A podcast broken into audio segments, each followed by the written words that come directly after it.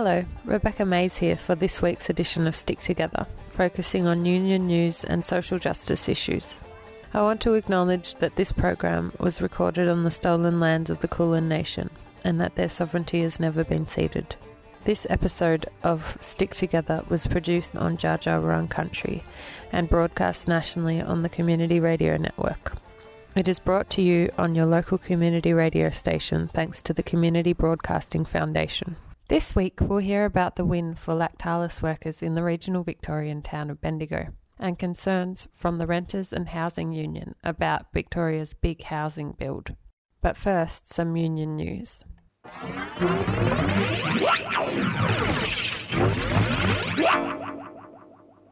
Maritime Union of Australia members working on Svitzer Australia tugs have been undertaking limited forms of legally protected industrial action in response to the company's attempt to strip away workers' rights and conditions. Svitzer Australia is owned by highly profitable multinational shipping conglomerate Maersk, the largest container ship and supply vessel operator in the world. Despite being on the cusp of finalising a new workplace agreement earlier this year, Svitzer management decided to use the COVID crisis to introduce 30 new claims that would slash the rights, conditions, and job security of their Australian workforce. MUA members have refused to accept these unilateral attacks on their rights and conditions, which is why they are undertaking completely legal forms of industrial action in protest. At Port Botany, the industrial action does not cover towage, only operations at the berth. As a result, there will be no impact on any vessels being brought in or out of the harbour. More than 200,000 aged care workers are seeking a 25% pay rise in a landmark Australian case. If the case succeeds, all aged care workers, including personal carers, activities officers, catering, cleaning, and administration workers, would see their pay rise by at least $5 per hour. The Health Services Union is seeking a pay rise in the aged care sector that would see a qualified personal carer receive $28.86 per hour, up from $23.09. Unlike enterprise bargaining, in which employees and their unions seek pay rises from their employers, the case in the Fair Work Commission would allow the Industrial Tribunal to lift wages across the sector by varying the award. The case picks up a recommendation of Counsel assisting the Aged Care Royal Commission to seek higher minimum wages in the sector by arguing that the conditions, nature, and skill of the jobs justify a pay rise. The starting rate for a personal carer is currently $21.96 per hour, just $2 higher than the national minimum wage. The union argues pay rates in aged care fail the Fair Work Act's requirement for a safety net of fair minimum wages. In its interim report, the Aged Care Royal Commission found the sector suffers from severe difficulties in recruiting and retaining staff. Workloads are heavy, it said. Paying conditions are poor, signalling that working in aged care is not a valued occupation. The HSU president, Gerard Hayes, said the aged care sector has relied for too long on the goodwill of an underpaid and insecure workforce of women. It's time for change, he said. Aged care workers are skilled. They provide care and support to our most vulnerable, to residents enduring episodes of sadness and at times anger. They should be recognised and paid for their skills. Calvary Bruce hospital cleaners escalated their fight for fair pay last Wednesday with the introduction of rolling one hour bans on emptying bins and the replacing and refilling of toilet paper and hand towels. This comes after frontline workers postponed industrial action to return to the bargaining table. However, the company, Compass Medirest, has said they will only backpay cleaners once the agreement is registered, which can take months. After three years without a pay rise, workers cannot afford to wait, and industrial action has recommenced. This process has made us feel disrespected, humiliated, and undervalued by our employer. Stop playing with our emotions and don't take us for granted said hospital cleaner Sonam Choudhan.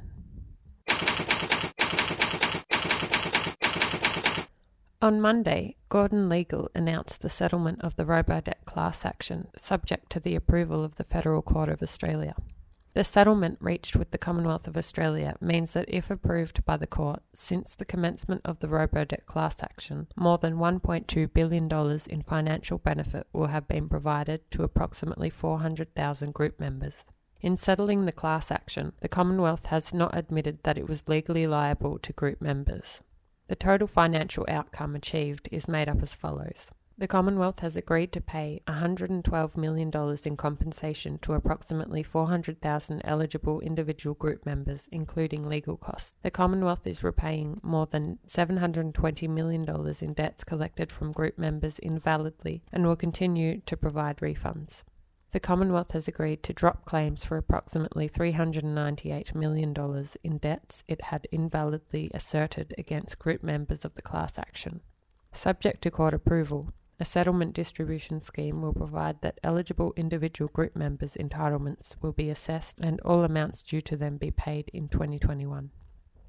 The key element of a robo-debt is the evidence used by Centrelink to calculate the overpayment and establish that a debt is owed. Robo-debts are calculated by Centrelink applying average tax office payee income data across either part or all of the fortnights in which the recipient received payments and by treating those averaged amounts as the recipient's actual earnings in the relevant debt period. Therefore, the robo-debt system often ignored what the person actually earned at the relevant time. The representative applicants argued that robo-debts were invalid because the amount of social security payments a person is entitled to is based on how much the person actually earned when receiving payments, not the averaged ATO amounts. Because of this flaw, clients argued that Centrelink has no lawful basis for raising robo-debt calculated on this basis. The union representing the public sector, including Centrelink and Services Australia workers, the CPSU, has welcomed the announcement, stating that even before the scheme was rolled out, some members working in Centrelink were telling the department that the scheme was flawed and would cause serious problems. So the question of liability remains, as well as underlying questions about the automation of social services and the age old question what do we value? Is saving money really more important than supporting our fellow human beings? Robo debt, cashless welfare, mutual obligations, and the return to poverty level job seeker payments would suggest that the answer is yes. Saving money is more important to the government than people. The group Not My Debts response to the settlement sums things up pretty well.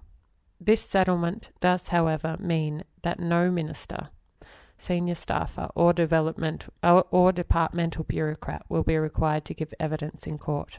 No one in a position of power has lost their job over robo-debt. No one has been held accountable, and it remains unclear how this callous automation of inequality was designed, approved, and maintained for years within the Australian system of government.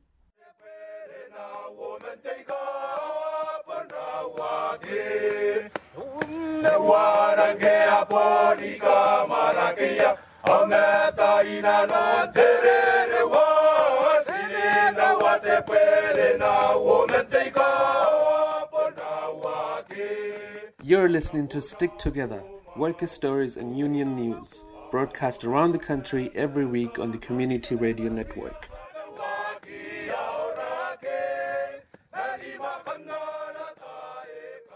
Congratulations to Lactalis Bendigo factory workers who voted to accept a revised company offer last Saturday after 10 days on strike. Maintenance workers, electricians, and workers on the production line downed tools over pay and conditions, saying that they were worse off than Lactalis workers at other sites. I went down to the picket line on Thursday and spoke with Craig, one of the workers striking for a fair deal. So, how many days have you been on the picket so far? Uh, it's a week today. Yeah. I think it is. Yeah, a week today. Yeah, and you've got some pretty good media coverage already, like in yeah, the local yeah, area. good news and things like that. Yeah. Yeah. So, have you been here every day? Uh, uh, one or two days. Yeah. Yeah, yeah. Every night I come down because I'm a night shifter. Okay. I've been, I've had my days off, but I came in. So Mm. yeah, you just gotta yeah be patriotic and, and with the cause, don't you? So yeah. Yeah. And what are your demands? Oh, we just want uh, a fairer deal, um, and for casuals and for the, the permanent workforce, uh, looking at a higher rate of pay Mm. compared to our uh, Echuca dairy and our, our Rowville dairy. You know, we're Yeah. in the middle, and we like the meat and the sandwich. We, you know, we don't get a fair deal. And why do you think that is? They're just. I don't know. They've been for many many years. The workforce has been pretty weak, scared. I think because Yeah. uh, you know because you're in the region and there always isn't a lot of jobs, and I, I think it scares a lot of people off. like fighting for a better deal. Yeah, because they're they're scared of losing their job. Yeah, exactly. There is Yeah. jobs here. It's just uh, they do use scare tactics. Look, it's not a bad paying job, but compared Yeah. to our other dairies, Yeah. uh, you know, with the shifts and that you do, and the time Yeah. you don't see your family, you're at work all the Yeah. time. So we're just after a fairer deal for the permanent force and, and, and the casuals, trying to get them on permanent. And how long have you worked here? I've been here. I'm in my 23rd year. Wow. Yeah, And yeah. it would have changed so much. Oh, it has. Yeah, it was awesome when we started. Like, Yeah. Can you Just- tell me a bit about that? Oh, just the, the people and the way it was, it was more relaxed. Yeah. Like, you never even clocked on when I started here. Mm. It was just trust. They trusted you. Yeah. And you sort of knew everybody. A- And mm. now there's new faces all the time. They turn the workforce over through the, ca- the casual scheme that they've got going. Yeah. So at the beginning, were there a lot of casuals? Like- Yeah, well, I was casual for a number of Yeah. years, probably five, four or five years. And eventually we got put on permanent. It was good. Has there been more casualisation over Yeah, there time? has. Yeah, yeah. Oh, look, see, I'm, I'm in the transport side of it. Okay. And um, I, I think in the factory, there's, there's a lot more casuals, isn't there? Yeah. Yeah, Today we had a big really- meeting and really great. there's heaps of casuals there and it's great. And it's good for them if hmm. they get their permanent job. Of gives course. them job security. Yeah, yeah. And, and it's great, you know. And no, we've had all types of people coming in, people that don't even work here, Yeah. dropping in to give you support from other dairies or other communities Great. coming down. You know, it's great. It's good, you know. Yeah. Community support. Yeah, the, is so- and the solidarity with everyone yeah. is great, you know. Yeah. So what do you get up to? just uh, uh, you know just having a chat about different things Yeah. uh, you know about what's going on and then you you know talk about what you've been doing or whatever you know Yeah. just being there just supporting each other yeah. So And- over the week, has there been any progress? oh there has but we're not accepting it Yeah. yeah it's not not good enough Yeah.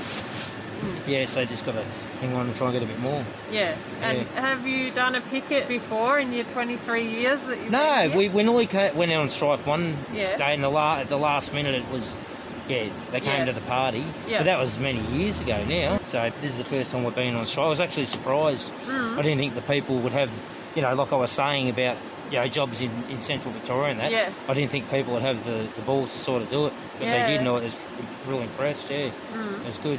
Yep. It's awesome having Scabby here, hey? oh, Scabby, right. Yeah, so good. Scabby. Yeah, it's such a you know iconic thing as well. Mm, that, like yeah, yeah. people driving past Yeah. it just be like, "What is going on?" there?" Yeah, Scabby. That's bizarre. So have they tried to get any scabs in, or Uh, oh yeah, we've had a few trucks in, but yeah? we sort of couldn't do nothing about that at the start. And they've cleaned the cool room out now, so there's nothing in there. And how's the union density in the workplace? Is everyone on board, or Oh no, there's a few Yeah. people that aren't in the union, Yeah. but they've received the benefits. That's where I'm Yeah, a great believer. You don't want to be in the union, that's fine, but. Mm. don't take what the union and the, and the, the people get that they fight for. You know, um, there should be a, you should be taking the federal award if that's your attitude. Yeah. But it's only 12 13 dollars a week. Mm. You know, it's just for your protection too. If something Yeah. happens, you've got the union there to, Yeah, to fight for you. You know. Yeah. Has doing this built more solidarity between Yeah, I think it has, hasn't it? workers and stuff? Yeah. Yeah. Yeah, I think it has. Yeah, definitely. Yeah. So when And- you had the meeting, how many people came down? Probably, what do you reckon, 70, 80? Yeah, yeah, And today. how many workers are there? Oh, 100, Yeah, yeah, something like That's that. cool. Yeah, it's That's hard for great. everyone to come, I suppose, the kids and Yeah. all that sort of stuff. And But like, you get to know people that you see every day and have for years, and you don't even know their names. Yeah, true. You know, and you get Yeah. to know them. It's, yeah, it's Yeah. a good sort of thing. It's just like a big family, Yes, you know? Yeah. So, yeah. great. Do you think it'll escalate a bit over time? Oh, look, I, you I, I think it'll Yeah. we'll be back to work next week, probably. What do you reckon? I reckon that we'll get an agreement maybe next week. Yeah, But, you know, I, I don't really know, but that's what my thoughts are. yeah, They're a pretty important company here, like the, the factory with the products they make, and coming up to Christmas. yeah. Like what kind of products? Oh, it's the they? sour cream and the Yeah. and the um, the squeeze tube yogurts and Yeah, uh, the the, the uh, custards and things like that. Yeah. yeah, yeah. Yeah, so hot fill custard and all that sort of Mhm. stuff. Yeah. So, yeah, they need us back on board. Yep. Yeah. Mm. Yeah. Well, they've been giving overtime to the people in the other factories. Yeah, in the Well, other yeah, but some of them they can't make. No? They can't make it. Yeah. Oh, yeah, Yeah. So I think we'll get a resolution. Soon Yeah. enough. Yeah, I don't mind having a couple of days off. yeah, You know. oh, it's great. Look, it's been fun here. Yeah. You know, with the people. yeah, yeah. You know, just like I said, talking and having a chat and a bit of a laugh and that. It's good. Mhm. You know. I think we've had a few different people from different unions and that sort of drop in, and, and Cool. you know, Yeah. other people in other, uh, even overseas. I think we got a message the other week from Germany or something. Great. You know, yeah. just before the strike, just to yeah, Okay, yeah, yeah. from Lactalis because they're worldwide. Ah, yes, yes. Yeah, they're worldwide. Mm. So So Yeah. workers all over the world are Yeah. solidarity. yeah, That's yeah, great. Yeah, that's it. Yeah. Yeah, one cause, isn't it? Really? Yeah. Fairness. That's all. A better deal and you know, Yeah. Sort of thing. They're making plenty of cash. Yes. So I, I believe you stand up for your rights and fight it, like Yeah. you know, for a fair deal. That, that's all Yeah. we want. You know? Craig was right. A couple of days later, workers signed a new agreement winning guarantees on job security, increasing permanent jobs by 30, and strengthening the casual conversion clause, as well as an average annual increase of 6.47% over a two year and nine month period. United Workers Union organiser Tom Check said Lactalis workers invested a lot in their company and they want it to be reciprocated.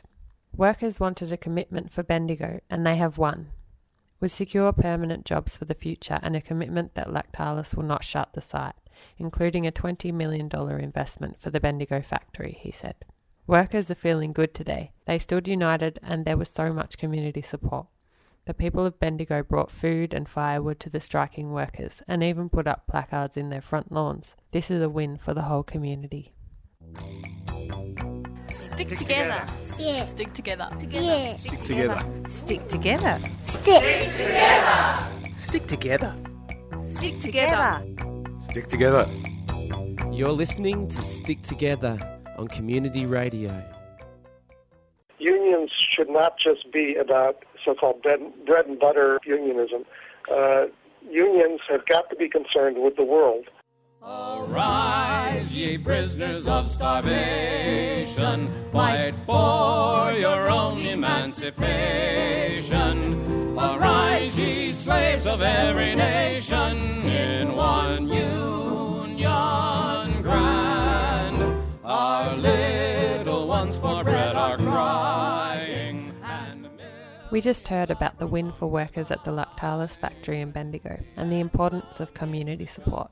On Sunday, the Victorian state government committed $5.3 billion towards building 12,000 social housing homes throughout Melbourne and regional areas. I spoke with Jesse from the Renters and Housing Union about the announcement and how to decipher it.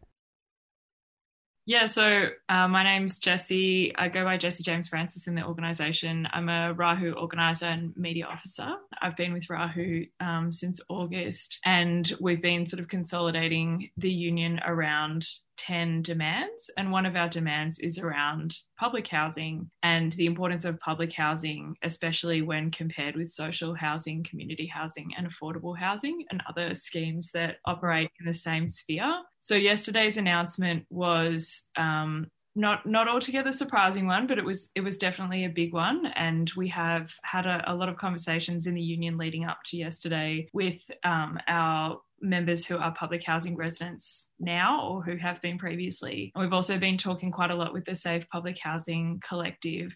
I know this is probably a question you get asked all the time, but what's the difference between social housing versus public housing versus, yeah, all these different labels? To be honest, when I came into the union, I didn't know, and um, I really feel like I've really had like the curtains ripped back a little bit to realize the difference. But public housing is owned by the government, and the public housing estate is managed by the government. There's a really high level of accountability there, so the tenancy is really stable. The rent is capped at 25% of the resident's income. So if the income is zero then you pay zero. So it's really it's quite safe if you lose your job if you're in precarious employment. And the other schemes that come into play are community housing which is where the housing is managed by a not-for-profit organization generally but the housing stock can actually be owned by a property developer. It could be owned by a corporation. It could be owned by private interests. Sometimes it's owned by the the not-for-profit org as well. Sometimes there's lots of companies involved And when you're in community housing, there there are regulations, but the tenancies are not lenient in the same way. There isn't the same level of accountability. And I guess something that we just keep hearing from our members is that there seems to be quite a lot of exploitation of that by different organizations in terms of how they're able to treat their tenants and the leniency that they're not interested in applying when tenants have changes in income also affordable housing, and this is a private contract which has different levels of rent payments and different levels of income support from the government. But it's a private contract. It is generally made available to very low, low, and moderate income earners. And the statement from the Premier yesterday didn't actually include very low, it just said low to moderate income earners. So we can presume that the 2,900 affordable homes that they're talking about there are not going to be available to the public housing waiting list. So what will be available is the remainder, which is around 9,300 houses, which are split between community and public housing, but there's no clarity around how many of those are actually public housing. And we're very concerned that that lack of clarity suggests that they might actually be significantly going to community housing, going to property developers, going to private interests that are managed by very well meaning organizations, but at the end of the day, don't have the same security for the tenants that the public houses do. Yeah, and also they are making profit out of taking these contracts, right? There are a lot of possibilities on the table for developers to make it more lucrative. A lot of these community houses are actually built into like a it's called a social mix model, which is a mix of private apartments and also community houses in the same building. So this makes sure that the building overall remains really profitable and lucrative and attractive for developers. It's not supported by any evidence that that's good for building community with the people in community houses. And in fact, a lot of people have been displaced from the public houses that they were previously in, from communities that they built, sometimes really long standing networks and communities, and placed in these new mixed model buildings without those community connections, which is actually really detrimental, as displacement always is, really, really detrimental to like mental and physical health for those residents. What I keep hearing from members that I've spoken to is that if you get public housing and it's good, you hold on to it and you can stay yeah. there. And so members know when they're in good public housing, there's not the risk that they're going to get kicked out and they are able to stay there and sort of build up their community networks around them. But, you know, I spoke to a member today who was on an affordable housing contract that transitioned to a private contract that she wasn't even aware of. And suddenly she was wow 65% of her income to rent. She was threatened with arrears and eviction when she was unwell and wasn't able to pay rent. So we see this kind of thing come up quite often where it's just as opaque to the residents as it is to all of us trying to understand the jargon. And those moments are the moments that are quite exploitable for the market, unfortunately. So all of these community housing and public housing and affordable housing are they all under the umbrella of social housing? Yes, they are all yeah. under the umbrella of social housing, yes. Yeah. So when the social housing label gets used, it could mean any of those things. What we know from the statement yesterday, because it was specific to separate out affordable houses, we know that it was okay. 9,300 public and community and 2,900 yeah. affordable houses. At the moment, they're looking at taking and reworking 1100 public housing buildings. So, what does it mean for those residents? What does it mean for the public housing residents who've already been moved out of their blocks as part of the housing renewal project? That remains to be seen. The devil is in the detail, and we just haven't seen the details. We hope that some of these contracts are not set in stone. We hope that there's still time to put pressure on the government. We know that there are members of parliament who are already putting pressure on the government. So we will continue to, as much as we can, give them the data and the conversations and the connections that they need to make these choices because they will have significant effects on the quality of life of people living in housing in the next 10 years in this state. It's, it's a massive investment. It's a huge amount of money. It's a huge commitment. That's really exciting. We just want the state government to be accountable for where it's going and for it not to be lining developers' pockets. It, it's really important that it goes back to providing a good quality of life for the residents the waiting list for public housing is out of control. Have they built any public housing recently? Or is the kind of is it a move towards more community housing?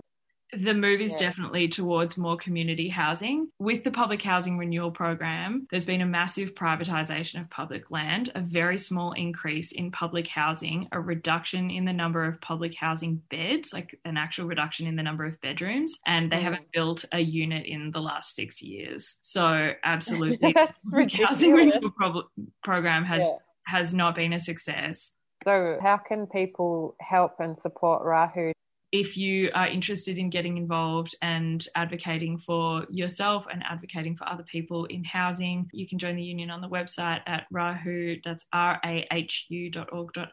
There are different tiers of membership to make it affordable for everybody. The more people that we have who are interested in speaking about their own experience, the more able we are to do really deeply informed grassroots work in terms of making change at the moment, we are a Victorian based organisation and we are responding to the Victorian legislation. Um, we are keen to build branches and we're keen to build regional Victorian branches too. So, this is all in the pipeline, hoping that we will have more help that we can offer to the rest of the country in the next year. Yeah, it's funny. We've been talking about this internally as this idea of the new unions like Rahu and the Unemployed Workers Union, which of Mm. course are not new at all. Like there's a Yeah. massive history of like unemployment unions and renters unions and tenants unions, but there's been this real move in Australia towards our our unions, I suppose, because labor's not a secure force at the moment, especially during a pandemic. Many people have become unemployed. Many people are relying on a rental property. The property market is increasingly out of reach for people to enter. So we're looking at lifelong renters and a nation of renters. And so, in addition to labour unions, there are metrics by which we need to find and support the people who've been excluded from the protections and also the halls of capital. And renters is one of those ways, and unemployment is one of those ways. So, I think it's really important to remember that there are people who are excluded from unionising by traditional labour movements, and, and that's who we're for. That's it for Stick Together this week. Thanks for listening, and thanks to Craig and Jesse for taking the time to speak with us. Stick Together is produced at 3CR Studios in Melbourne and broadcast nationally on the Community Radio Network. The podcast is available at 3cr.org.au, and you can contact the producers of the show at sticktogether3cr at gmail.com or by calling 03 9419 8377 and leaving us a message. Remember, wherever you are, whatever you do, there's a union for you. I'm Rebecca Mays. Catch you next time.